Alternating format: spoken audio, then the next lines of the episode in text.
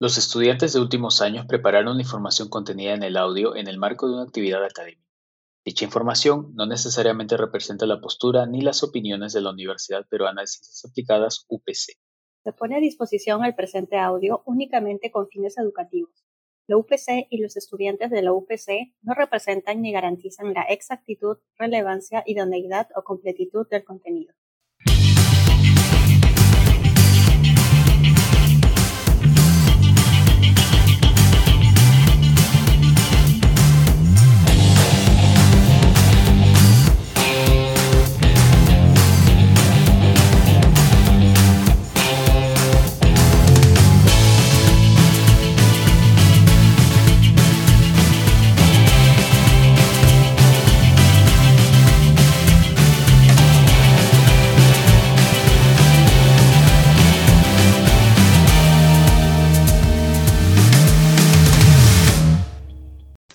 Buenos días, mi nombre es Antonio Tormeño y junto con mi compañera Yasmín Leonardo somos alumnas de la carrera de Traducción e Interpretación Profesional en la U P C. Esta mañana nos encontramos con el profesor Oscar Meléndez Robles, a quien vamos a entrevistar acerca de las relaciones interpersonales en su vida profesional. ¿Cómo se encuentra, profesor? Hola, chicas, ¿cómo están? ¿Qué tal? Gracias por, por invitarme y gracias por la entrevista. Muchas gracias a usted por estar acá. Sí, muchas gracias a usted, profesor. Bueno, eh, estamos aquí con el profesor, que es traductor-intérprete, también es docente de traducción directa a portugués en la universidad, es también docente en el Centro Cultural de la Embajada de Brasil en Perú, de portugués y cultura brasilera, asimismo es traductor autónomo, de, miembro del Colegio de Traductores de Perú, e intérprete simultáneo en la combinación de lenguas de español-portugués. Le agradecemos habernos brindado este espacio de su tiempo, concedernos esta entrevista en la que tendremos como tema las relaciones interpersonales y el manejo del estrés y las emociones en el campo laboral de la traducción interpersonal, de la traducción e interpretación profesional. Sí, profesor, eh, nuevamente un, un gusto tenerlo acá. Bueno, queríamos este, saber cómo es que decidió entrar al mundo de la interpretación y traducción, ¿no? Si siempre tuvo interés por esta carrera. Es algo bien curioso porque desde que yo estaba en el colegio ya sabía que iba a estudiar letras, de todas maneras, ¿no? No tenía ningún interés por los números ni por las ciencias exactas, entonces dije, de todas maneras voy a estudiar letras. Se y, siente. Y la, primera, y la primera carrera o el primer programa, programa que yo tenía en mente era periodismo. Yo quería ser periodista en un, en un momento de mi vida. Entonces yo empecé inclusive ya a averiguar Eh, programas de pregrado, ¿no? Sobre periodismo, y yo estaba decidido a estudiar eso. Pero yo me acuerdo que estudiando inglés en, una, en un instituto, cuando estaba en el colegio, una compañera mía de, de, del instituto me comentó sobre la carrera de traducción. Y ella fue la que me dijo, yo voy a estudiar traducción en, en una universidad, o quiero estudiar traducción en una universidad.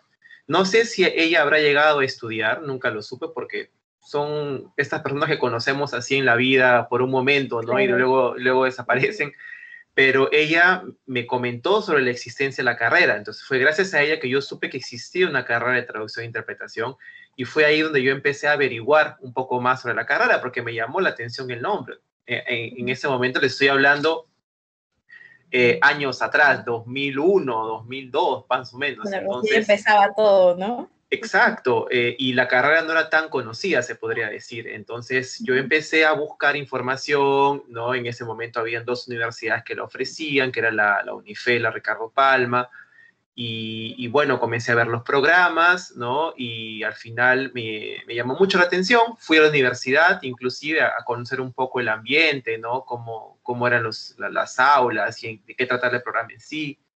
Y fue así que al final decidí optar por la traducción e interpretación en la universidad. Qué interesante. Sí, qué interesante, porque es, es, creo que algo que la mayoría tiene en común, que, bueno, primero no se familiariza con los números, no, no le interesan los números, entonces dice, de repente, me voy a letras. Cualquier cosa, pero menos números, ¿no?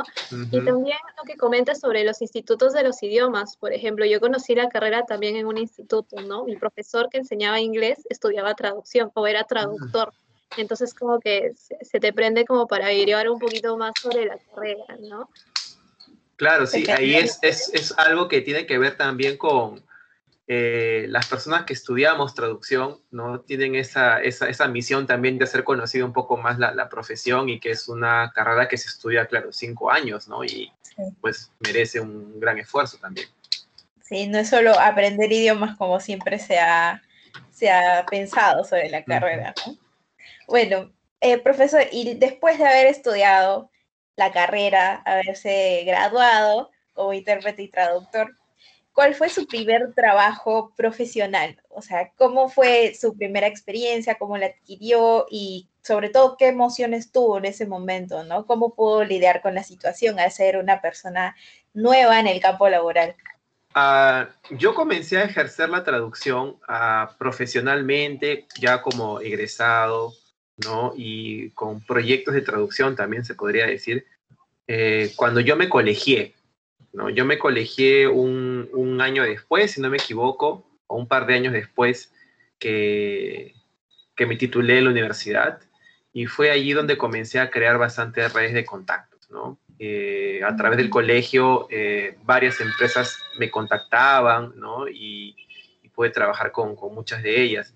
Y recuerdo que el primer trabajo, que es el que recuerdo más, ¿no? Porque todos tenemos diferentes tipos de primeros trabajos de traducción, se podría decir, ¿no? Porque sí, si hablamos de primer trabajo de traducción, me podría imaginar, no sé, una, mi amiga que me pidió que le traduzca un documento para que se fuera de viaje, ¿no?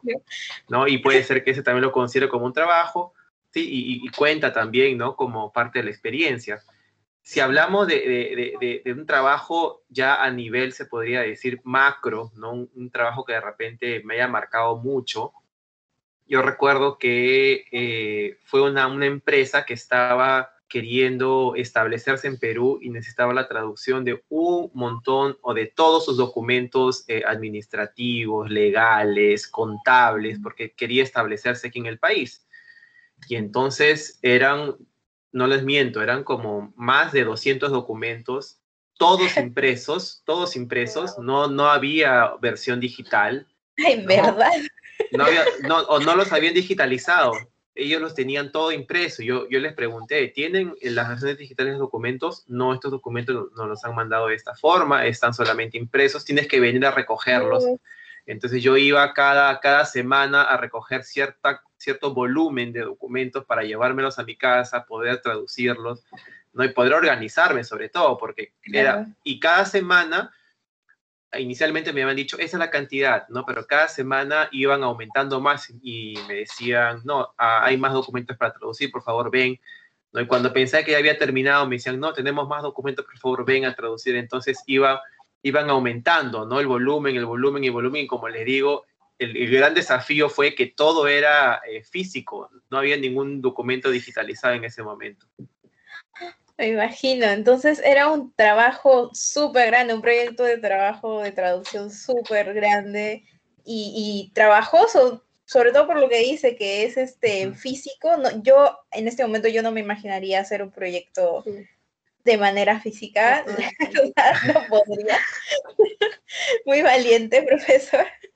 Sí, inclusive busqué ayuda, no, no lo hice solo, ¿no? Eh, tenía algunos colegas que me, que me ayudaron en el trabajo. Ahí comencé a prácticamente como una gestión, ¿no? Un, como gestor de traducción. Yo también traducía, pero también eh, tuve que conseguir la ayuda de alguien más, porque efectivamente yo solo y para el plazo que ellos deseaban, ¿no? Yo no lo iba a terminar. Entonces, claro, dividí prácticamente esta, este trabajo entre varias personas, ¿no? No, no eran muchas tampoco, ¿no? Personas de confianza que tenían el tiempo para poder trabajar justamente en el plazo que la empresa pues este, buscaba, ¿no? Claro, y también este, saber, ¿no? Es importante siempre saber hasta dónde va a poder llegar uno para poder cumplir bien y no dejar de lado la calidad de, del trabajo, exacto, ¿no? Y saber cuándo pedir ayuda. Y también este, otra cosa que también me pareció importante es, es ¿Cómo, ¿Cómo puedo lidiar con esto que mencionó sobre que usted pensó que ya había terminado el trabajo ahí porque era lo que se había consignado y luego como que la empresa te manda aún así a, a trabajar más, trabajar más, a pesar de que, o sea, como que el contrato te dice no, o sea, o el acuerdo que se había establecido te dice hasta ahí era nada más, ¿no? ¿Cómo, cómo responder ante esas situaciones? Porque es algo que suele pasar en la vida profesional, ¿no? El cliente, se supone que terminas con tu plazo, entregas lo que debías entregar, pero luego el cliente como que te empieza a mandar un poco más, un poco más, y eso ya como que sale, ¿no? Y sobre todo me parece interesante lo que apuntas porque como era una, un proyecto recién de una persona que también este, no tenía como que tanta experiencia, entonces tú al empezar aceptas, ¿no? Dices, ok, bueno, seguiré con esto, pero te, luego te pones a pensar y dices, bueno, esto en realidad no debió ser porque eso no es profesional, porque uh-huh.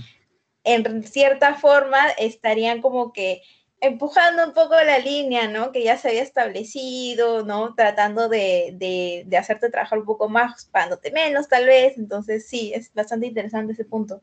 Sí, la verdad que eh, esas experiencias enseñan bastante, ¿no? Eh, era la primera vez que yo tenía un proyecto de esa magnitud, ¿no? Con, con una empresa e inclusive eh, se firmó un contrato, ¿no? Un contrato de confidencialidad de los documentos. Porque eran, eran documentos bastante importantes para la, empresa, para la empresa y hay empresas que sí muchas veces te obligan a, a firmar un contrato de confidencialidad, ¿no? Claro, el traductor siempre siendo confidencial con sus documentos, ¿no? Pero la empresa muchas veces por dejar una formalidad lo realiza tanto en traducción como en interpretación también, puede ocurrir. Eh, la verdad que sí, eh, cuando tú estás trabajando, ¿no? Y, y recibes ese tipo de, de, de volúmenes de trabajo, Lo que, lo, lo que te preocupa justamente es la calidad, ¿no? La calidad del servicio que tú vas a brindar, la calidad del trabajo que vas a presentar, porque es tu carta de presentación, al fin y al cabo, ¿no? Entonces, muchas veces, eh, si uno llega a aceptar más trabajo, ¿no? Del que ya le han asignado, es porque, número uno, puede, tiene los medios cómo hacerlos y sabe que va a cumplir con ese proceso de calidad, ¿no? Muchas veces eh, uno se puede emocionar, ¿no? Con, el, con la cantidad de trabajo que recibe y sí. dice, no, sí, yo puedo, puedo hacerlo, puedo hacerlo, sí, yo necesito hacerlo. Entonces hay una cosa, hay una diferencia, ¿no? Que debemos ahí apuntar, algo que tú de realmente quieres hacer y lo que puedes hacer como profesional, ¿no? Entonces, si tú de repente por no perder tu cliente aceptas y ves que no tienes la capacidad, entonces de repente relegarlo a alguien que te, lo, que te pueda ayudar en ese caso, ¿no? Para mantener de repente tu cliente en todo caso, si no, negociar con tu cliente, mira, lo puedo hacer, pero lo puedo trabajar a partir de tal fecha, ¿no? Me han pasado inclusive ya luego esta experiencia grande de, de que, ¿no? Que fue la primera prácticamente que me marcó mucho, ¿no? Eh, uno aprende a negociar y a veces yo tengo, yo tengo clientes que, que también se ponen de acuerdo, ¿no? Y a fin de mes eh, todos te escriben al mismo, al mismo tiempo, uno tras sí, parece que es un patrón, no sé, uno te escribe un día después del otro, y te van diciendo, sí, necesito esto, necesito el otro, necesito el otro. Entonces, muchas veces, eh, yo he tenido que, que hablar con ellos y decirles, mira, yo te puedo atender, ¿no? Pero te puedo atender a partir de tal día, porque toda esa semana, estas dos semanas las tengo ocupadas ya con proyectos.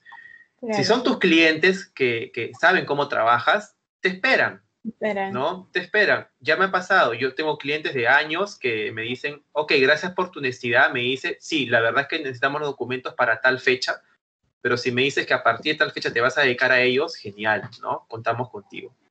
Entonces, muchas veces el, el ser sincero con tus clientes también es una muestra de profesionalismo, porque yo no le Bien. puedo prometer algo a mi cliente y decirle, sí, yo te los voy a tener para tal día, no te preocupes. Y por dentro estoy que me estreso o por dentro estoy que, que, que sí. como, a, como antes diciendo, uy, ¿cómo lo voy a hacer ahora? Si ya le dije que sí. Entonces, mejor sincerarse, mire, o lo puedo hacer a partir de tal fecha o en todo caso, si lo necesita con urgencia, le puedo recomendar a alguien más que lo haga. En todo caso, ¿no? Entonces, hay salidas, ¿no? Entonces, lo que, nos, lo que me preguntaba este Yasmín, siempre hay una salida a algo, ¿no? Y a veces por estar muy ansiosos o por estar muy nerviosos o no saber lidiar con la situación, acabamos dando la respuesta que menos queremos dar.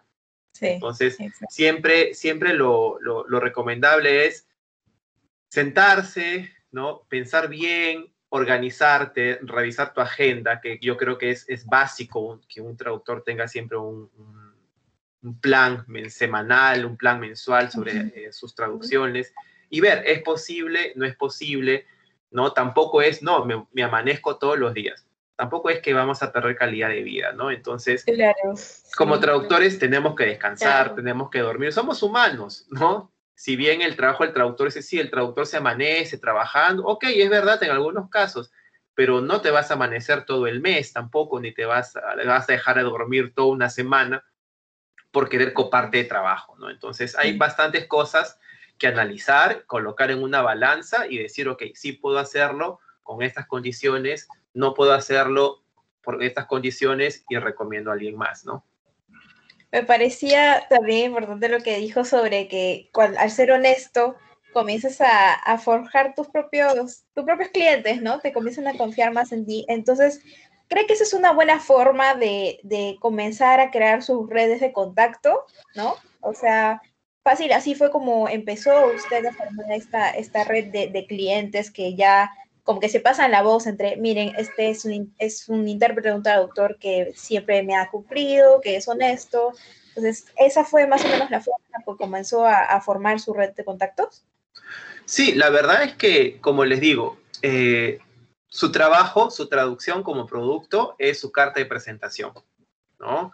Su, su producto como traducción, su eficiencia, su eficacia también, ¿verdad? Su, su productividad. Entonces, todo eso cuenta, ¿no? Sobre todo porque, bueno, hay dos tipos de clientes también, ¿no? Cuando ustedes forman su cartera de clientes, van a encontrar dos tipos de clientes. Empresas grandes, ¿no? Y personas naturales, ¿no? Sobre todo cuando son personas naturales, la recomendación es eh, de boca a boca, ¿no? Eh, necesito un traductor. Ah, yo conozco a uno que me hizo mis trámites o mis traducciones para tramitar una visa o para tramitar... una beca en el, en el extranjero. Ok, se pasan la voz, ¿no? Se comunican, ah, ¿cuál es su número? Perfecto, su correo y todo. Dentro de las empresas ya eh, es un poco diferente, porque las empresas, claro, te pueden contactar a través del Colegio de Traductores, ¿no? Que fue mi caso, la mayoría de mis clientes de empresas grandes las, las he conseguido gracias al director del colegio, ¿no? Yo soy colegiado del, del, desde el dos mil nueve, más o menos, entonces... muchas de las empresas que me han contactado, siempre en sus correos comienzan, hola, ¿qué tal? Eh, encontré tu nombre en el directorio del colegio. Entonces, eso para mí ya, para mí es un, eh, es un indicador que es el colegio el que me, prácticamente me ha ayudado a formar también mi red de contactos, ¿no? Uh-huh.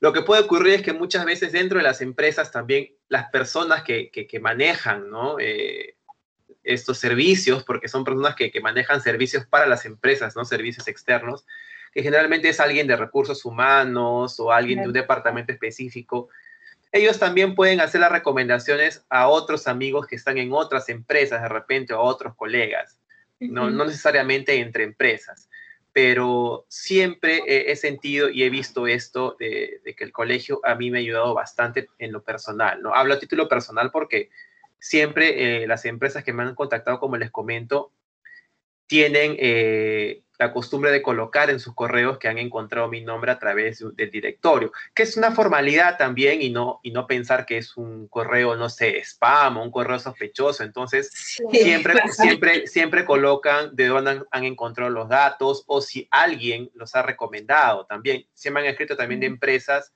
por ejemplo, eh, en que me han dicho, eh, tal persona me dio su contacto, ¿no? Colocan nombre y apellido de la persona. Yo trabajo en tal empresa y estamos buscando un traductor para que nos haga ese servicio. Entonces, siempre, ¿no? Siempre ocurre, siempre se forma red de contacto de esa manera, hacen un buen trabajo, las mismas empresas continúan inclusive con ustedes, ¿no? Eh, porque ya ven en ustedes un trabajador externo, ¿no? Sobre todo las empresas que trabajan con, no sé, con traducción de repente un poco más técnica, un poco más especializada, los buscan a ustedes mismos porque ya han trabajado con, con, la, con, con la empresa, conocen, se podría decir, la, la forma de trabajar, la terminología, los tipos de documentos, ¿no? que, que se trabajan, ¿no? Sobre todo, por ejemplo, las farmacéuticas, ¿no?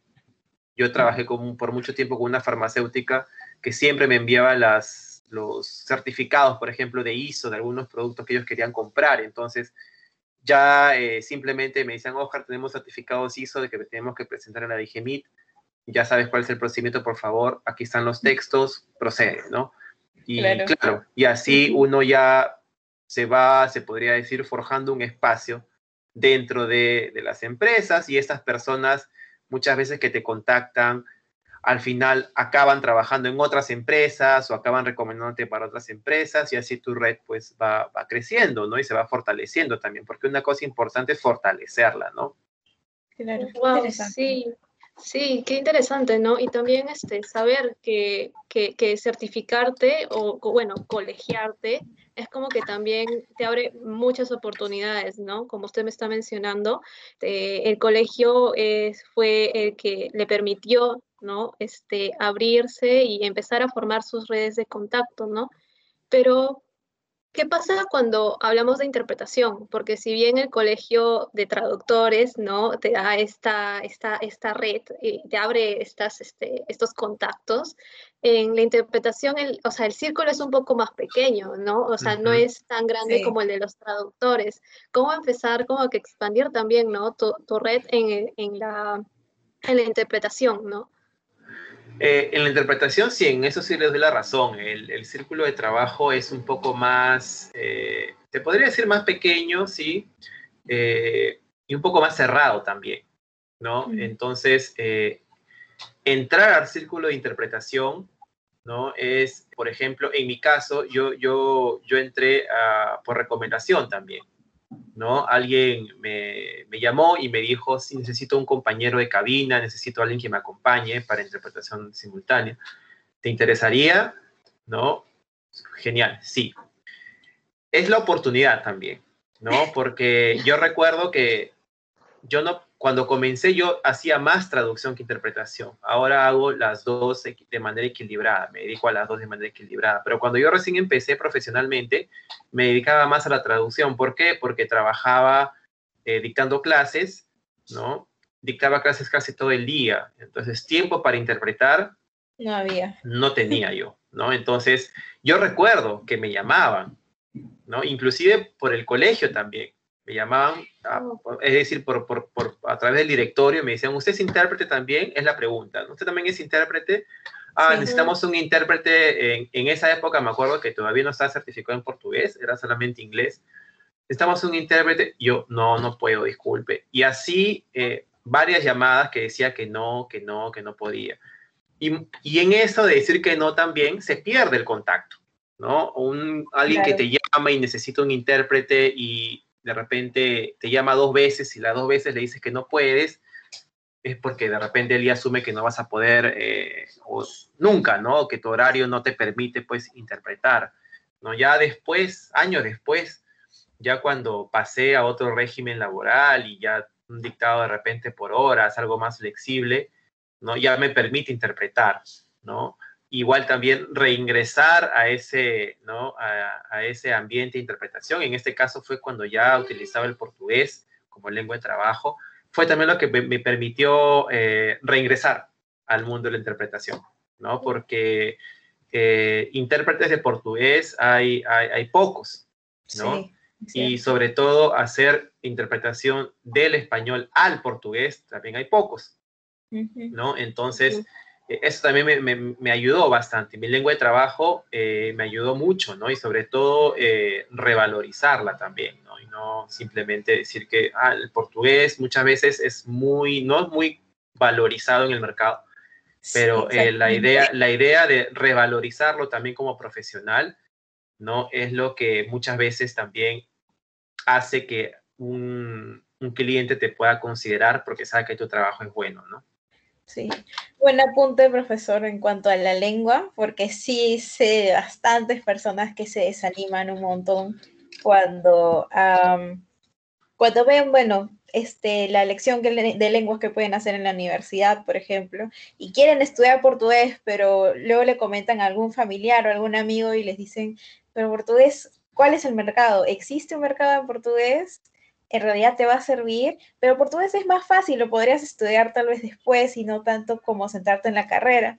Entonces mm. sí, sí es muy bueno que haya eh, hablado sobre esto, porque yo misma estudiando portugués, como usted sabe, he sido su alumna, eh, me he enfrentado a lo mismo, ¿no? Entonces, este, sí, también eh, me parece muy bueno que haya dicho que su propia lengua de trabajo lo haya dudado en estas situaciones, ¿no? También hablando un poco sobre esto de haber rechazado algunas propuestas laborales debido al tiempo, ¿no? ¿Cuál sería más o menos su llegada en cuanto a rechazar algunas propuestas, o tal vez si ha tenido que haber rechazado alguna propuesta laboral debido a su ética profesional por tal vez sus redes de contacto? Porque he sabido de que, por ejemplo, si aparentemente si estás yendo a una conferencia o algo por algún amigo que te ha recomendado, un colega que le ha recomendado, y se le acercan en esa situación, sé que más o menos lo que se debería de hacer es, más, es rechazar al, al, al cliente en ese momento y decirle, me puede contactar a través de mi amigo, por ejemplo. Quería saber más o menos cómo es su método, ¿no? En esas uh-huh. situaciones, y tal vez se ha enfrentado a alguna de esas. Cuando va por, por medio de alguna agencia, creo también, ¿no? O sea, cuando vas por la agencia y te tratan de contactar personalmente, uh-huh. sin llegar primero a la agencia, ¿no? ¿Cómo es esta...?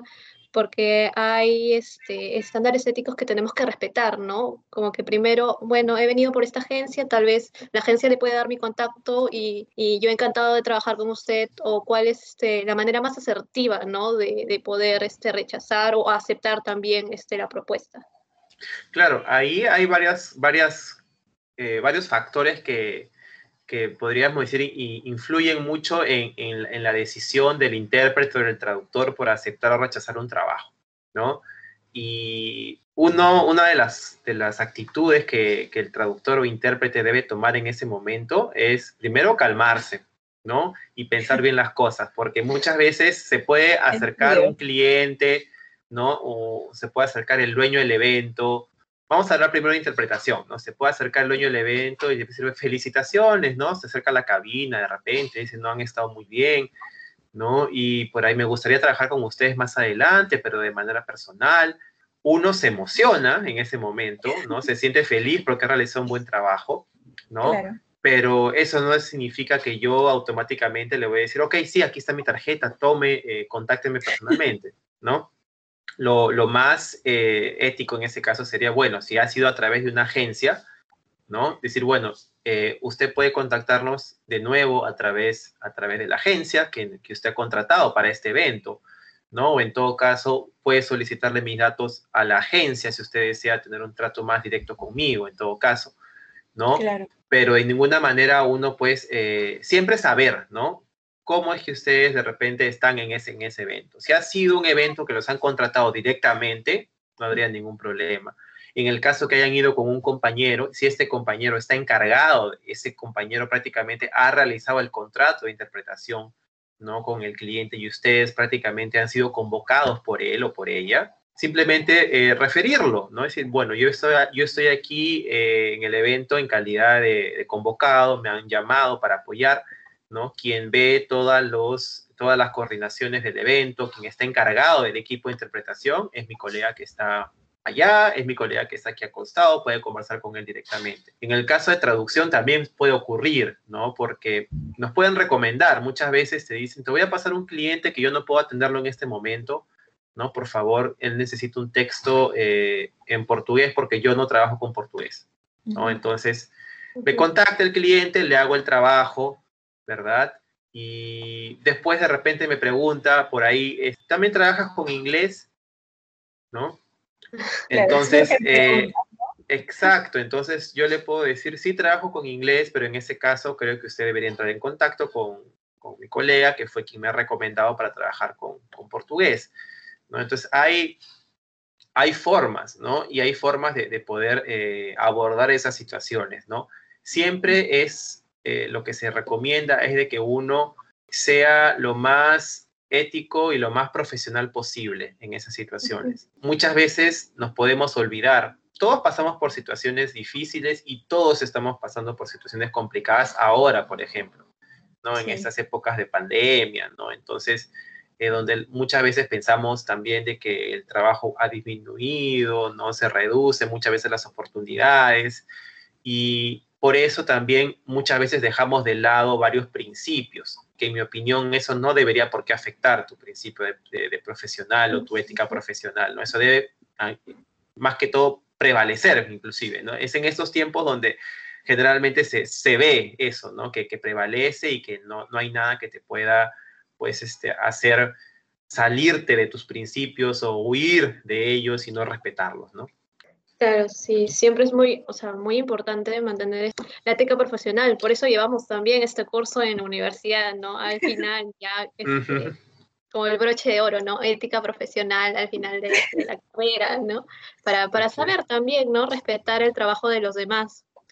También mencionó que ahora en pandemia, ¿no? También esto no quiere decir que por la pandemia debemos dejar de lado. Sabemos que hay, no, o sea, no hay tanta estabilidad económica como lo había antes y que tal vez la, los clientes reducen un poco, pero eso no significa que lo vamos a dejar de lado también, ¿no? En este sentido, también este, nos gustaría preguntarle, de ahora que estamos en pandemia, ¿cómo ha conseguido reinventarse, ¿no? Para poder trabajar remotamente, ¿no? Es, ha sido un cambio abrupto y de, de la noche a la mañana completamente, que ha modificado el trabajo de muchos, tanto para traductores como para intérpretes, ¿no? ¿Cómo ha sido trabajar con esta modalidad? ¿Continuó trabajando con clientes previos o si tuvo que buscar por otros lados otros clientes? Uh-huh. uh, bueno, en lo, que, en lo que respecta a la traducción no ha habido mucho, mucho cambio, ¿no? Porque siempre la traducción uh-huh. ha sido un trabajo remoto, se podría decir, ¿no? Sí. En lo que respecta a, a mi caso profesional, nunca he trabajado de repente para una empresa como traductor de planta. Siempre uh-huh. he sido traductor autónomo, ¿no? Salvo en mis prácticas preprofesionales de la universidad, que estuve tres meses en una O N G traduciendo, sentado en una computadora, que fue la única experiencia que tuve de traductor, eh, prácticamente con un horario de trabajo, ¿no? Pero lo, luego de esto, de esa experiencia, todo mi trabajo ha sido prácticamente autónomo, independiente, ¿no? Entonces, uh-huh. en lo que respecta a la traducción, mucho cambio no ha habido. No, porque las traducciones se envían por correo, se regresan por correo, se, se responden los correos. Entonces, eh, por ese lado se ha mantenido de la misma manera, ¿no? Ya la interpretación sí ha cambiado, ¿no? Quiere decir, si bien existía antes, no se daba con tanta fuerza, ¿no? Ahora la interpretación remota prácticamente es lo, por lo que optan muchas, muchas empresas también, y muchos eventos se dan a, a través de las diferentes plataformas que pueden existir, entre ellas el Zoom, el, el Meet, el Teams, el Google Meet. Entonces, dependiendo de lo que el cliente, lo que el cliente desee y el tipo de interpretación que desee. Eh, reinventarnos en ese caso, eh, sí, porque interpretar... Eh, a través de una pantalla de computadora, ¿no? Eh, es bien desgastante, visualmente es desgastante, por más que sean muchas veces estas reuniones de una hora, porque es prácticamente el promedio en que duran una reunión, un, los eventos ahora por, por Zoom duran a lo mucho una hora, una hora y quince, no duran más, ¿no? Porque las personas también, estar más de una hora frente a la pantalla agota y cansa, ¿no? Sí. Y con eso, sí. pues, también... Eh, viene la parte de la preparación, por ejemplo, yo como intérprete, ¿no? Tener un buen equipo, tener un buen internet, ¿no? Exacto. Para que no se, para que no oscile el internet, eh, tener buenos equipos de audio, ¿no? Que mi computadora esté todo bien, que tenga pues una buena, una buena conexión, como les decía, ¿verdad? Una preparación prácticamente también previa también al evento, ¿no? Muy aparte de estudiar el tema, sino de saber, por ejemplo, qué es lo que va a venir. Es una hora de, de Zoom, entonces los oradores por lo general hablan mucho más rápido. Sí. Hablan no, mucho más sí, rápido sí. porque les dan, les dicen, ok, tú tienes cinco minutos para presentar y quieren decir un montón de cosas. Y como tienen solamente una hora y los eventos acaban así, si es una hora, en una hora terminan, no, no se demoran uh-huh. más. Entonces los oradores comienzan a hablar mucho más rápido, comienzan a correr. El internet de los oradores no puedes, de, generalmente no es tan bueno algunas veces. Tu internet puede ser, el mejor del, puede ser la mejor del mundo, pero la de ellos no se escucha. Entonces surgen problemas también, ¿no? Uno se prepara, uno se reinventa, uno puede estar preparado para todo eso, pero también tenemos que estar preparados para esos imprevistos, ¿no? Claro, sí, sí. Coincido totalmente en todo eso.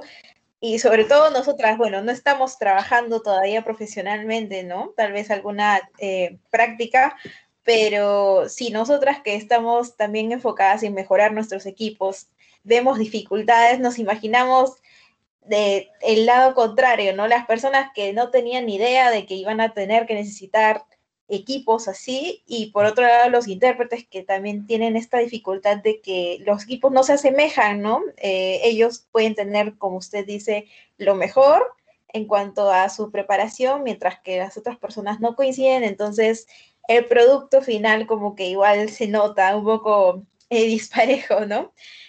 Eh, y también, bueno, la interpretación, como sabemos, eh, esta actividad requiere mucho más que esfuerzos eh, cognitivos, sino que también eh, manejar este estrés, estas emociones que pueden surgir ahora justamente con la pandemia por la conectividad, el ruido tal vez que pueda haber en su casa, o que las distintas plataformas pueden fallar, acá el sonido del teléfono, ¿no? Son cosas que nunca habíamos considerado y que ahora están pasando y que afectan nuestro trabajo. Entonces, ¿siente personalmente que ha variado el nivel de estrés en cuanto a la interpretación? Tal vez ya no es tanto estrés en cuestión de interpretar, sino el estrés también enfocado en estas otras cosas que han surgido, como los materiales para trabajar y el ambiente en el que se encuentra. Claro, de todas maneras, inclusive eh, te cuento una experiencia así de interpretación que tuve hace dos semanas más o menos. Tuvimos una interpretación, claro, para una O N G que trabaja con poblaciones migrantes venezolanas, ¿no? Y teníamos O N Ges brasileñas, ¿no? Latinoamericanas, se podría decir, de América del Sur, de América Central, y algunas de Trinidad y Tobago y otras, de, de, digamos, otras organizaciones en África también, y que obviamente necesitaban intérpretes de portugués, de inglés y de español, ¿no? Entonces, eh, hubo un momento, ¿no?, en que todos estaban tranquilos, ¿no? Dicen, ya, ok, te interpretamos, ¿no?, de cada uno en su cabina, ¿no? Yo en la cabina de portugués-español con mi compañero y otros en la cabina de inglés-español con su compañero. Cabina entre comillas, ¿no? Cada uno en su, en su computadora. Entonces, pensando ahí... Eh, un día antes de la reunión, coordinando con todo el equipo de interpretación, eh, dijimos, bueno, ¿qué pasa si los participantes de Trinidad y Tobago, los estadounidenses, ¿no?, quieren hablar? Van a hablar en inglés, ajá, ¿verdad? ¿No? Entonces, eh, claro, sí, los intérpretes de inglés dicen, ok, sí, nosotros vamos a interpretar al español. Y yo como intérprete de portugués, ¿no?, por más que lo pueda hacer de repente del inglés, del inglés al portugués sin problemas, ¿no?, era de repente mucho más sencillo hacerlo del español al portugués, ¿no? Es decir, hacer el relé del español, de los intérpretes, bien, al portugués, uh-huh, yo, ¿verdad?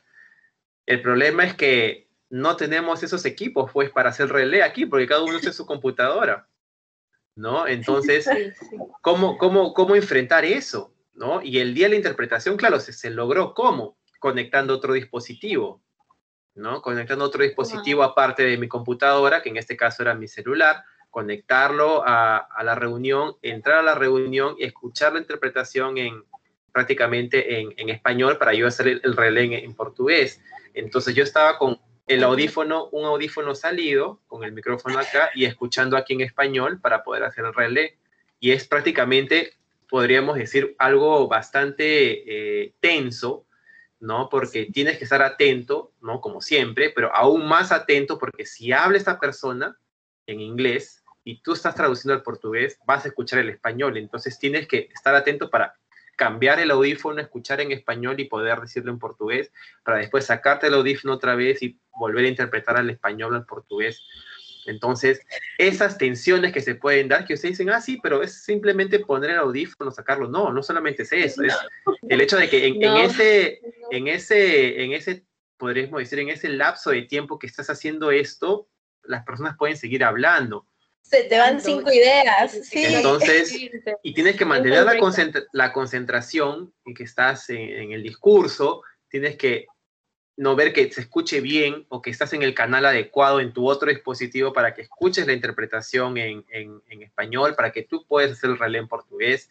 Entonces, son esas cosas que sí, ¿no?, te generan eh, de repente un poco de tensión al momento de, de interpretar. Cuando estás en una cabina en la vida, en la presencialidad no hay ningún problema porque apretas un botón y escuchas el, el, el discurso del otro intérprete, ¿no? Claro. Pero en, en esta virtualidad no hay, no tenemos una consola de interpretación, entonces tenemos que prácticamente ver las formas de, de poder hacer eso, ¿no? Y, y es algo que de repente eh, muchos clientes también no, no, no, no conocen, ¿no? O dicen, contrátanos intérpretes para cada cabina, para cada combinación, pero, por ejemplo, en este caso la O N G no había pensado en que de repente los, los de Trinidad y Tobago querían participar y los brasileños Exacto. no iban a entender el inglés y tendríamos que hacer eso. Exacto. Entonces les tuvimos que explicar ese mismo día, vamos a hacer esto, yo me voy a conectar en otro dispositivo, por favor, acépteme la reunión, que yo voy a hacer, va a ser mi, mi piso, ¿no? Que yo voy a escuchar en español y de ahí voy a poder interpretar el portugués. Ah, ok, sin ningún problema, pero es tener así, estar con tu dispositivo, tu computadora aquí, de repente tu otro monitor con tus apuntes y tu celular como otro dispositivo, es prácticamente como una, una base que tienes en tu, en tu escritorio, ¿no? Y estar atento a todo esto te puede generar cierta tensión también, ¿no? Y ansiedad, sobre todo. Sí, justo eso iba a hablar. Es, hay que tener una buen, un buen manejo de, de emociones, ¿no? ¿Qué tal ha sido el, el control de emociones en ese momento? Es, tiene que ser inmediato, ¿no? Aparte, este... las soluciones que tiene que proponer también tienen que ser inmediatas en ese momento. Por ejemplo, no sé si a mí se me hubiese ocurrido, no sé qué hubiese, o sea, no, yo no sabría cómo haber actuado en, ese, en esa situación. Yo creo que, bueno, obviamente también usted tiene mucha más experiencia que yo, siento que ya ha pasado más cosas que lo llevan a pensar, ah, puedo hacer esto, puedo hacer esto, ¿no? Entonces, ¿qué tal ha sido el, el control de emociones en, en este caso, ¿no? El estrés, la ansiedad, el... el ¿Qué, se, ¿Qué sentía en ese momento, no? Porque yo me hubiese paniqueado, pero quería saber más o menos cómo lo toma un, un profesional, ¿no? Más asentado que yo. Eh, la, la verdad que no les voy a mentir, pero es, un, eh, es algo bastante, como les digo, um, te sientes muy, muy, muy ansioso de repente, ¿no? Yo me sentí bastante ansioso en ese momento porque son varias cosas, ¿no? Uno se siente enfrente de su computadora para poder interpretar, para que todo este, salga, ¿no?, de la manera que uno espera, ¿no?, que todo resulte bien, pero no dependemos ya de, de prácticamente, de, ya no depende mucho de nosotros también, ¿no? Como les digo, el internet, está, estás preocupado con que el internet funcione, número uno, estás preocupado con, en este caso, con que el internet no se vaya, en todo caso, ¿no? Que estás preocupado con que tus oradores hablen claro, por favor, que tengan un discurso claro, que no sí. hablen muy rápido, estás preocupado con tus apuntes, estás preocupado con, con, de repente, con la conectividad, estás preocupado si va a haber relé, estás preocupado con el otro dispositivo, estás preocupado, por ejemplo, cómo te comunicas con tu compañero de cabina, ¿no? Y decir, ¿en qué momento hay cambio? ¿No? Por ejemplo, lo que hacíamos eh, con una compañera, me acuerdo que trabajé con, con Rosángela, que la deben conocer, a la profesora sí. Rosángela, con ella trabajé en una oportunidad y interpretábamos quince minutos cada uno. Nos comunicábamos por mensajes, ¿no? Ya, este, yo entro en dos minutos, yo entro en un minuto, termina de hablar una idea y entro yo. Entonces... mira, ya ahí es uno más, ¿no? O sea, seguir, seguir también a, a, a tu colega, ¿no? Estar atento a cuando tu colega de repente inclusive está interpretando, o por ahí tu colega también puede tener este, al, algún, algún vacío de idea y tú puedes, tienes que entrar a ayudarlo. Los audífonos tienen inclusive esta, ahora esta función de poder callar tu micrófono o activarlo, ¿no? Entonces, estar... atento a ver en qué momento tú entras a apoyar a tu compañero, o si tu compañero de repente utilizó una palabra y tú sabes una que es más adecuada para ese contexto, buscarle y mandársele, decir, mira, esto es esto, ¿no? Entonces, son varias cosas al mismo tiempo. Entonces, tu cabeza está en el, en el, en el evento, pero al mismo tiempo tus sentidos están en otro lado, ¿no? Están en, en que, en que tu compañero... no se, de repente, no se canse muy rápido y que tú puedas entrar a ayudarlo, ¿no? En que se esté siguiendo la línea de discurso, en que si habla otro idioma puedes hacer el relé, en que el internet funcione bien, por favor, y que no se caiga, ¿no? Que no oscile, ¿no? Que los oradores, por favor, hablen claro, porque el que no hablen claro muchas veces o que hablen muy rápido también nos causa cierta, cierta ansiedad y cierto estrés, ¿no? Porque dice, claro. Está hablando muy rápido, estoy intentando hacerlo lo, lo mejor y necesito ayuda a veces y tu colega puede entrar a ayudarte, ¿no? Son, son, varias, son varias cosas, ¿no? En una cabina presencial, ok, le haces una señal y él entra, ¿no? Le claro, tocas el sí. hombro, sí. Le, haces, le tocas la mesa y okay, él entra, o él te ve, tú lo puedes ver también, ¿no? Uh-huh. eh, otra práctica también que he hecho a veces es este, llamarse por, por celular también y poner una videollamada para que se puedan ver entre ustedes, ¿no? Con su, con su compañero de cabina también, cabina entre comillas, una vez más, ¿no? Se puedan ver y decir, ok, sí, entra tú, entro yo. Entonces, son ba bastantes líneas de atención, ¿no? Que uno debe eh, ahí considerar, ¿no? También cuando uno está trabajando en interpretación remota. Y sobre todo en un lapso, o sea, esto pasa en un lapso de cinco segundos, más o menos. Entonces, sí. No hay mucho tiempo de reacción. Hay que estar más atentos que nunca, ¿no? Uh-huh. De todas maneras. Sí, sí, obviamente. Y, o sea, es bien, o sea, ya prácticamente leerse la mente con el de, con, con tu compañero de cabina, ¿no? Porque si no estás en llamada por otra, por otra plataforma con tu compañero, es como que si ves el celular y estás interpretando, o sea, te puedes desconcentrar, tienes que leer, pero igual no puedes parar de interpretar, o sea, son muchos esfuerzos cognitivos y, y también... Es un control emocional alucinante, o sea, mis respetos, porque yo he colapsado en, en plena interpretación. No, y imagínense, y también, porque o sea, muchas veces están con el celular, ¿no? Con el celular ahí, con, con su compañero, ¿no? Optaron por hacerle videollamada para verse de repente, o utilizaron su celular como otro dispositivo, les entra una llamada, ¿no? Y les, sí. les borra la pantalla, y están, son, son muchas cosas, ¿no? Y, están rezando, por favor, que no me llame nadie ahorita, o que no me entre ninguna llamada, por favor. No, porque muchas veces, sí. de repente, dices, ah, entonces otro dispositivo, una tablet, ok, pero no todos tenemos una tablet de repente, o no todos Exacto. tenemos otros dispositivos. Entonces tenemos que tener a la mano y valernos de los recursos que tenemos. Entonces, al utilizar los recursos que tenemos, si nos sirven, genial, utilizamos, ¿no? Ahora, claro, generan cierto tipo de emociones, de todas maneras nos generan, ¿no? Sí. Sí, totalmente de acuerdo, profesor. Y también está mencionando que, o sea, cómo reinventarnos, ¿no? Este, no todos tenemos acceso, o no todo el mundo tiene el acceso como a tener, no sé, este, un celular última generación con el que te puedas hacer videollamada y que el internet esté en buenas condiciones, o tal vez una tablet por acá, este, tu computadora, o tal vez le pides computadoras prestadas. No todos tenemos como que los recursos, ¿no? Y esto también aplica en, en la enseñanza, ¿no? Que ahora que es eh, en plena pandemia, que hemos entrado también a como que a una modalidad remota también en la educación, ¿no? De, el acceso que tenemos a estas herramientas, no todos, no todos la tienen, ¿no? A la computadora, así, tanto alumnos como, como, este, como profesores, ¿no? También... Otro, otro punto del que también queríamos hablar es el que nosotros sabemos que usted, profesor, es, eh, está llevando cursos o ha llevado cursos sobre la enseñanza de portugués como una lengua extranjera, ¿no?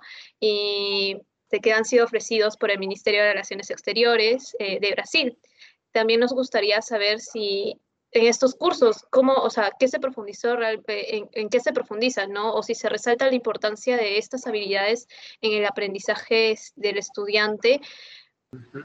Bueno, eh, para serles sincero, lo, los cursos de, de, especializ de especialidad, ¿no? Que es este que estoy llevando ahorita eh, en la universidad, más que todo es un curso teórico, práctico, ¿no? Sobre la enseñanza del idioma, ¿no? Pero eso no quita el hecho de que conversemos muchas veces entre nosotros, ¿no? Los, los profesores que estamos haciendo el curso, ¿no? Sobre justamente este manejo de, de, de emociones y de ciertas habilidades, ¿no? Para, para estos contextos en el, que, en, el que, en el contexto en el que estamos viviendo, ¿no? Porque la virtualidad ha hecho de que los alumnos también, muy aparte de, de, de, de repente de las teorías o de las prácticas profesionales que nosotros tengamos en el salón, tenemos que tomar en cuenta también cómo el, el alumno reacciona, ¿no? Cómo el alumno también se, se siente frente a una clase virtual de, de un idioma, ¿no? Y eso es bastante importante, porque nosotros, claro, en la especialidad podemos ver mucha teoría de cómo abordar ciertos temas gramaticales, de cómo abordar ciertos temas, ¿no? de, de, de la misma lengua, ¿verdad? Uh-huh. Pero, claro, va a depender mucho del contexto en el que nosotros los estemos presentando, ¿no? En la virtualidad, por ejemplo, eh, muchos alumnos han tenido que adaptar, ¿no? Y no solamente los alumnos, sino también los profesores. Entonces, un material que nosotros utilizábamos de repente en, en una clase presencial no va a tener el mismo efecto que un material que se utiliza ahora en una clase virtual. Entonces, los profesores han sufrido esta, sufrido entre comillas, ¿no? Esta adaptación. Los alumnos también. Entonces, eh, y algo que siempre hablamos con los mismos profesores eh, es la idea o esta empatía, ¿no? Que tenemos que sentir con, con los alumnos también, ¿no? Eh, es decir, eh, entenderlos también, porque muchas veces alumnos, por ejemplo, en clases virtuales, no abren su cámara y preguntarlos, ¿no? ¿Por qué no abren su cámara? ¿No? Porque, porque no quieren o de repente porque se sienten que estamos entrando pues en su, en su intimidad muchas veces, ¿no? Porque sí. Unos pueden estar, no sé, de repente no, no quieren que, que veamos la intimidad de su hogar o muchas veces se sienten, eh, de repente son tímidos, ¿no? Nunca... Han, de repente han tenido clases en esta modalidad y uno se pregunta, pero ¿y en clases presenciales cómo iban? Son dos cosas completamente diferentes. Exacto. ¿No? A través de la, de la virtualidad uno, creo yo, ¿no? Y lo hemos conversado con bastantes profesores, al abrir su cámara te abre las puertas de su casa también, uh-huh. ¿No? Porque eh, abres tu cámara y escuchas a todos en su casa, ¿no? Escuchas a su hermano, escuchas a su perrito, a su gato, a su loro... ¿No? Entonces, culpable. Yo soy exacto.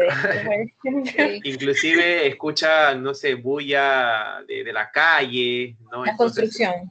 Exacto. Sí. Entonces, los, los, los chicos muchas veces, algunos se sienten un poco uh, tímidos para mostrar eso también.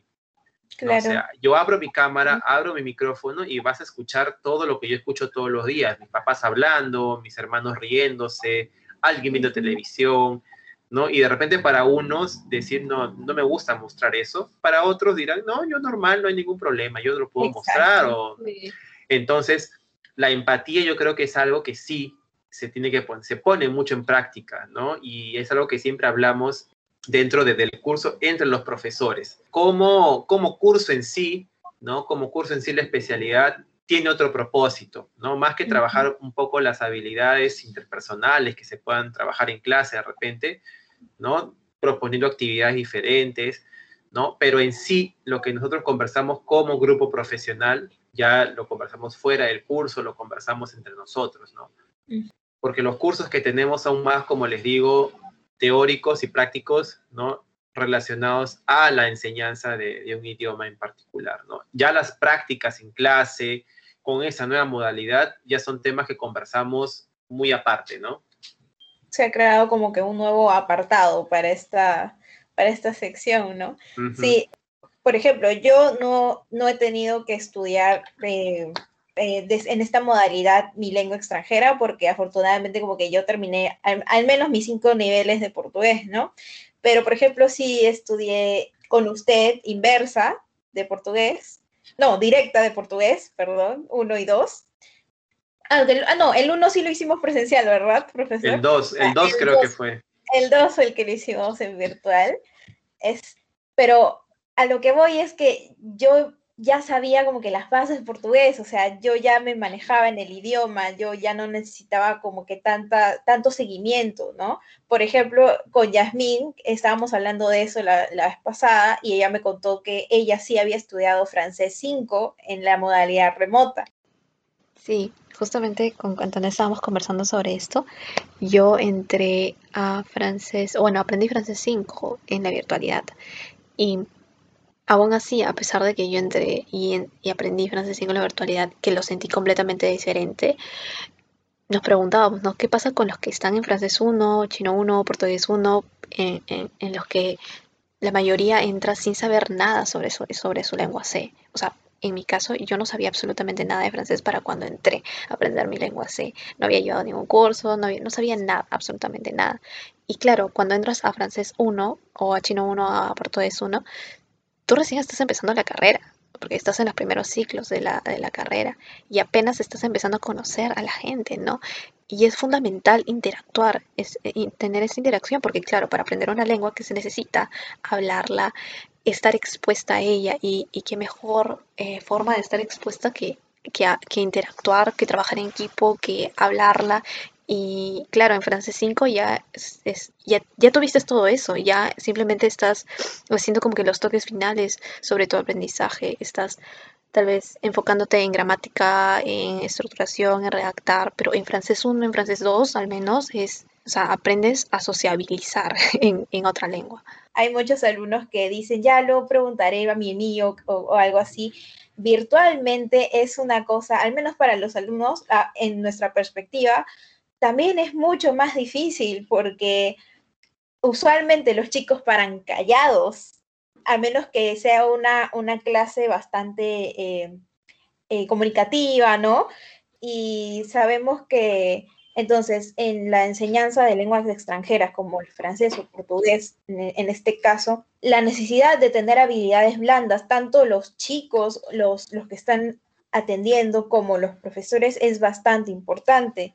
Nos gustaría saber más un, un poquito más acerca de, de esta, esta necesidad de tener más empatía, comunicación asertiva, no sé, si también ha implementado más trabajo en equipo, tal vez para que a, algunos alumnos se ayuden entre otros, ¿no?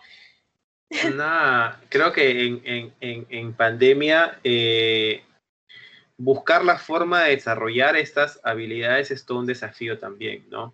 Ustedes mismas estaban comentando, ¿no? En la presencialidad, de repente, eh, una resolución de un conflicto, un trabajo en equipo, de repente resulta un poco más sencillo, entre comillas, o un poco más eh, motivador, por así decirlo, no sé, porque uno llegaba a la universidad y se veía con sus compañeros, ¿no? Era salir de un ambiente, por ejemplo, salir de su casa, ir a trasladarse a la universidad. Por más que tengan tareas y trabajos y se estresaran con los cursos, pero era un ambiente diferente el de su casa, ¿verdad? Eh, salían de su casa, por más que se demoraran, no sé, dos horas en el tránsito, pero llegaban a la universidad y sentían que estaban en un ambiente diferente, se, se, hasta podría decirse un poco más relajados, ya se estresaban en las clases, ya era otro, otro tema, pero estaban fuera de su casa, ¿no? Exacto. Entonces tenían, podría decir, todos estos eh, agentes motivadores externos, ¿no? Uh-huh. Voy a la universidad porque eh, en mi casa, si me quedo en mi casa, no puedo trabajar, ¿no? Exacto, yo hacía me, lo mismo. Exacto, me voy a la universidad porque allá voy a encontrarme con mis amigos y podemos conversar sobre la clase o puedo avanzar mis tareas allá. Me voy de una vez a la universidad temprano y ya me quedo todo el día y de regreso a mi casa. Entonces, sí. Tienen todas esas, esas motivaciones externas, ¿no? Que de repente eh, contribuían mucho con el desarrollo en clase. Estando en la virtualidad, uno ya no tiene esa oportunidad, ¿no? Quiere decir, ustedes pueden ir ustedes a su casa a un café, ¿no? O a un, de repente, a un lugar donde puedan sentarse y trabajar, si ustedes desean, pero siguen sin tener, pues, ese, ese contacto, se podría decir, ¿no? Cara a cara con, con otras personas, ¿no? Que es algo básico en la condición humana, ¿no? Nosotros, los seres humanos, estamos... prácticamente hemos nacido para interactuar entre nosotros. Y lamentablemente la interacción virtual no llega a suplir todo, todas estas interacciones, ¿no? Que teníamos antes de la pandemia, ¿no? El hecho de ver una persona, el hecho de conversar, ¿no? El hecho de, de interrumpir a alguien cuando está hablando por, virtualmente, ya lo interrumpes, no sabes si lo interrumpiste o si quería decir algo, los silencios... algo que no pueda pasar en la, en, la, en la presencialidad de repente, ¿no? Los trabajos en equipo de repente virtualmente funcionan, sí, ¿no? Yo los utilizo bastante. Eh, y yo siempre les digo a, a mis alumnos, vean el trabajo en equipo como una oportunidad también de relajarse. Miren, muchos de ustedes de repente no, no, no salen mucho de su casa. Yo, soy, yo no salgo mucho de mi casa, ¿no? Y trabajar en equipo a mí me gusta, ¿no? Es más, en, en los cursos de especialidad también, Eh, yo propongo a mis compañeros, a mis colegas, les digo, chicos, vamos a trabajar en grupo, ¿sí? Porque al menos así nos vemos, conversamos, ¿no? Para vernos las caras al menos. Por lo menos, y, ¿no? y, y, y, y crear de repente, este, hacer de este ambiente virtual menos, menos monótono, ¿no? Porque uh-huh. muchas veces, por más que estemos todos en clase, en la especialidad con las cámaras conectadas, nos estamos viendo, no es diferente tener una clase así que estar, pues, este, en un grupo reunidos trabajando sobre un tema específico, ¿no? Creo que eso es, eso es importante. Y otra cosa también que es interesante que mencionaste ahí, este Antoinette, es esta comunicación, ¿no? ¿Cómo es la comunicación entre, entre los propios alumnos y entre el alumno y profesor, ¿no? Uh-huh. Y justamente eh, en estos tiempos la comunicación asertiva es muy importante, ¿no? Y es algo que se debe inclusive eh, fomentar también. Porque muchas veces se piensa de que no, este, que no hay, que no se debe comunicar con nadie, o que no, no debemos hablar con nadie, o que, por ejemplo, voy a faltar, ¿no?, a clase, no lo comunico, simplemente, simplemente falto, ¿verdad?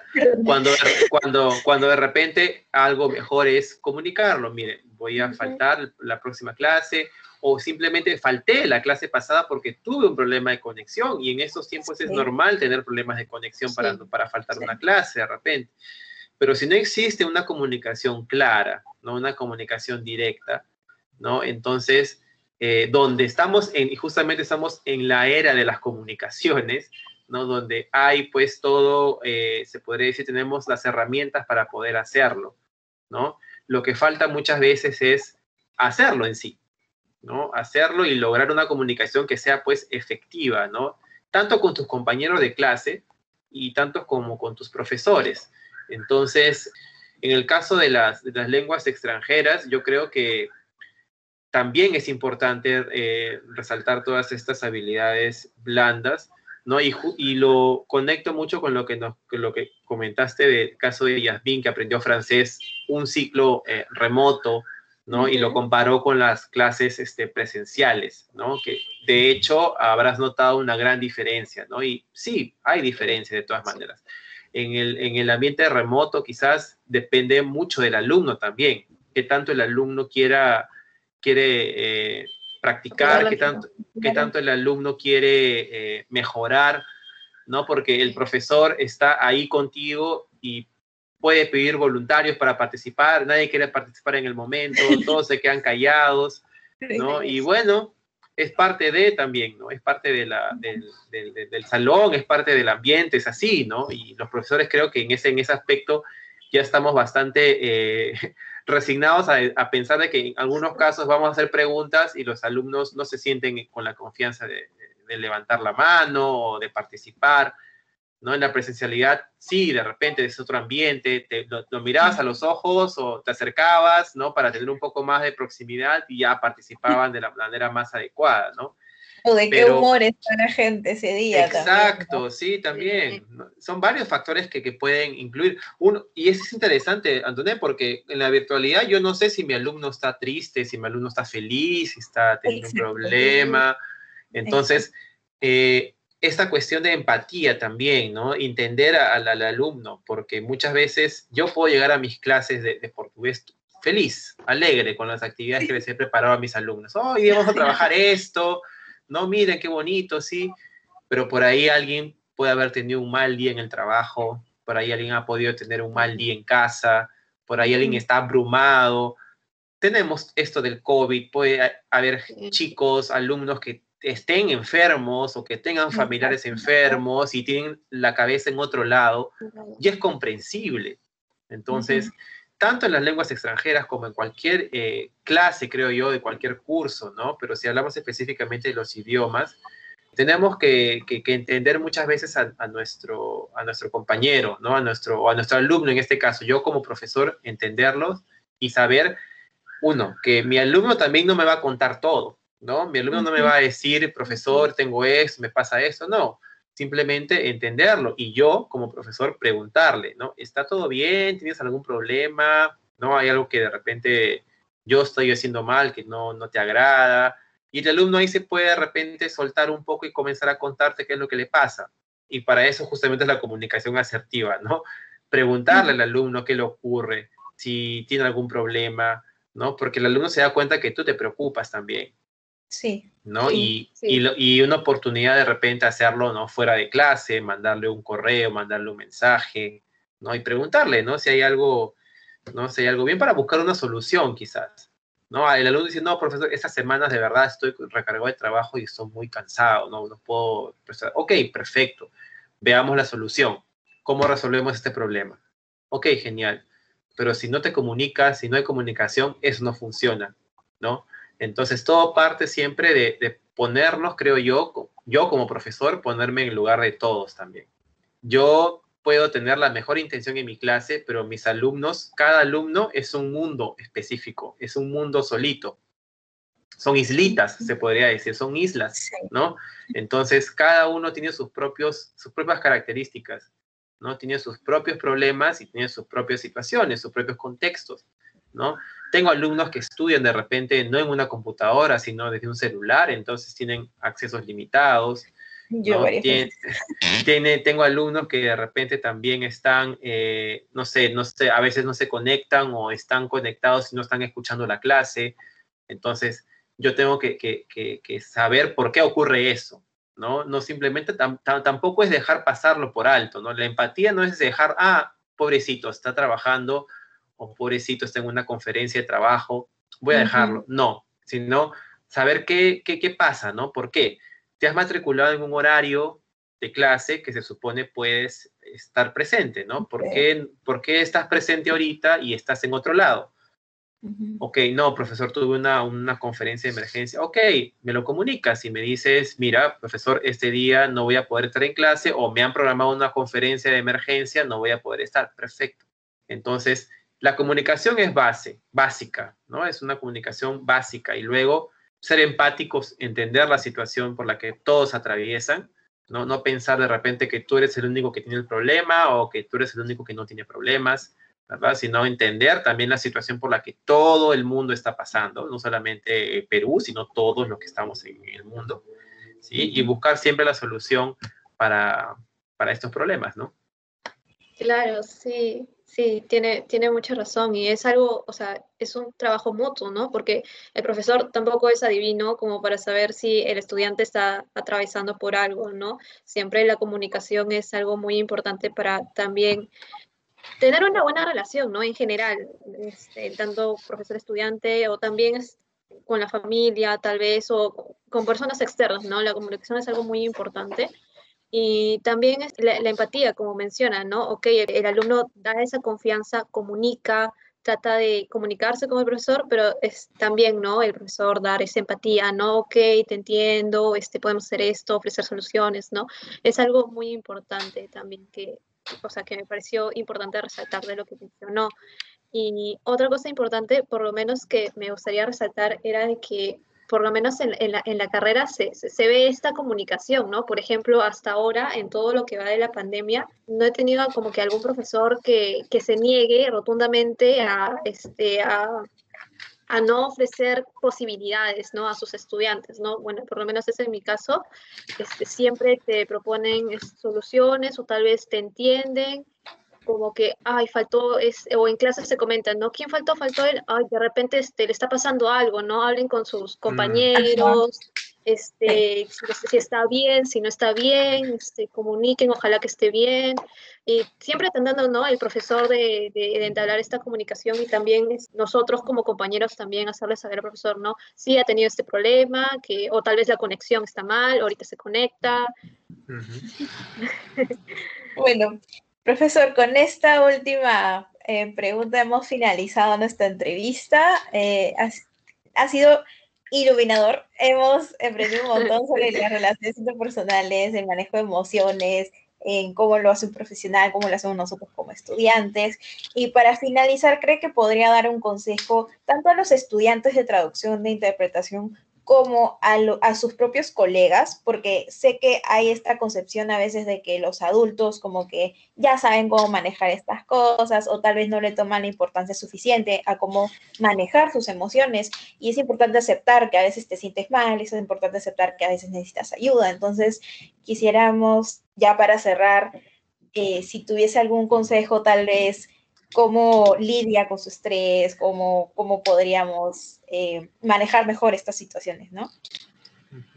Siempre eh, les comento a, a los que han sido mis alumnos y, a, y de verdad, a, de verdad a, que a todos, ¿no? A todas las personas que yo pueda conocer, eh, uno siempre aprende las experiencias, ¿no? Siempre, cada experiencia hay que tomarla como un aprendizaje. Equivocarnos eh, no está mal. Uno tiene que equivocarse justamente para aprender. Entonces, de esos errores que nosotros cometemos en la vida es donde uno aprende y evoluciona, se podría decir, ¿no? En cuanto a, inclusive, al manejo de las emociones, ¿no? Y algo que me ha enseñado, eh, se podría decir, eh, la vida y las experiencias que yo, yo he podido vivir, es de que uno nunca debe guardarse las cosas, ¿no? Uno nunca debe pensar, ¿no?, que puede hacer uno todo solo, ¿no? De que puede solucionar sus problemas solo. Quizás algunos sí, algunos problemas se pueden re- resolver dependiendo de la magnitud, ¿no? Pero muchas veces el nosotros guardarnos muchos sentimientos, ¿no? El guardarnos muchas emociones negativas, ¿no? Que puede ser la ansiedad, el estrés, ¿verdad? Eh, la verdad que no nos hace nada bien y acaba... Es como si juntáramos todo dentro de, una, de un vaso, ¿no? Y comenzamos a llenarlo con agua, ¿no? De problemas, de ansiedades, y sentimientos y emociones negativas. Va a haber un momento que ese vaso no va a dar más y se va a comenzar a rebalsar. Uh-huh. Y todas esas emociones negativas que se rebalsan de este vaso, ¿no? Van a comenzar a afectar muchas partes o muchas, podríamos decir, aspectos de tu vida. No solamente el profesional, sino también el, el personal, ¿no? Entonces, ya cuando empiezan a, a tocar estos diferentes aspectos de tu vida, ahí uno se puede ir dando cuenta ya que, que, que, que hizo mal, ¿no? El de repente no compartir, ¿no? Lo, lo que lo molesta, lo que le molesta, lo que le estresa, lo que le causa ansiedad. No siempre es bueno conversar con alguien, sea con un amigo, sea con un familiar, ¿no? Siempre es bueno, como se dice, desahogarse con ese tipo de emociones, ¿no? No es bueno guardarlas, comentarlas. Inclusive si tu mejor amigo o tu mejor amiga no, no es traductor y no entiende tus problemas, pero siempre es bueno comentarlo porque siempre te van a decir algo. Las personas que te saben escuchar, las personas que te escuchan, ¿no? Y te estiman y te quieren, siempre te van a dar un buen consejo, ¿no? De repente, eh, en un primer momento uno dice, su consejo, ok, como que no lo logran de repente conectar a lo que ustedes desean, pero si ustedes lo ven y lo escuchan mejor de repente y lo analizan, su consejo los puede ayudar bastante. Así no sea un consejo especializado, ¿no? Así no sea un consejo especializado así en traducción, pero el consejo que les pueden dar les puede ser muy útil, ¿no? Entonces siempre conversen. Siempre eh, comuniquen, ¿no? Siempre, eh, como me decía mi mamá, hablen. Mi mamá siempre decía, habla. Si tienes algún problema, háblalo, dilo, cuéntalo. De repente eh, alguien te va a ayudar, alguien te puede ayudar o alguien te puede proponer cómo solucionar ese problema, ¿no? Entonces nunca, nunca callarse, ¿no? Y si tienen algún tipo de, de, de, de conflicto, no sé, eh, profesional, ¿no? Este, personal... Porque al final de cuentas todo, todo suma, ¿no? Todo suma y todo nos afecta, se podría decir. Si tengo un problema personal, me puede afectar en mi vida profesional y viceversa, ¿no? Entonces todo está conectado. Saber manejar las emociones, saber comunicarlas cuando debo comunicarlas, quizás para buscar, y saber buscar ayuda sobre todo, ¿no? Es algo muy importante que debemos tener en cuenta. Muchas gracias, profesor. Eh, su tiempo ha sido, va a ser muy valorado, va a aparecer, va a servir bastante para varios alumnos que van a escuchar este podcast y muchas gracias, gracias por compartir eh, sus experiencias, la verdad gracias. Nos ha servido un montón, tanto como alumnos como futuras profesionales, ¿no? Le deseamos la mejor de las suertes y de los éxitos, sabemos que ahora tiene una interpretación, así que muchas, muchas gracias. No, a ustedes, chicas. Muchos éxitos en su vida académica y profesional también. En este episodio hemos conversado sobre el manejo de emociones y estrés, y también sobre la importancia de las relaciones interpersonales, y sobre todo de la comunicación, no solo para establecer y expandir nuestras redes de contacto, sino también para tener un balance en nuestra vida personal y profesional, ya que como el profesor nos comenta, es necesario también estar bien emocionalmente para que podamos trabajar de manera eficaz y saludable.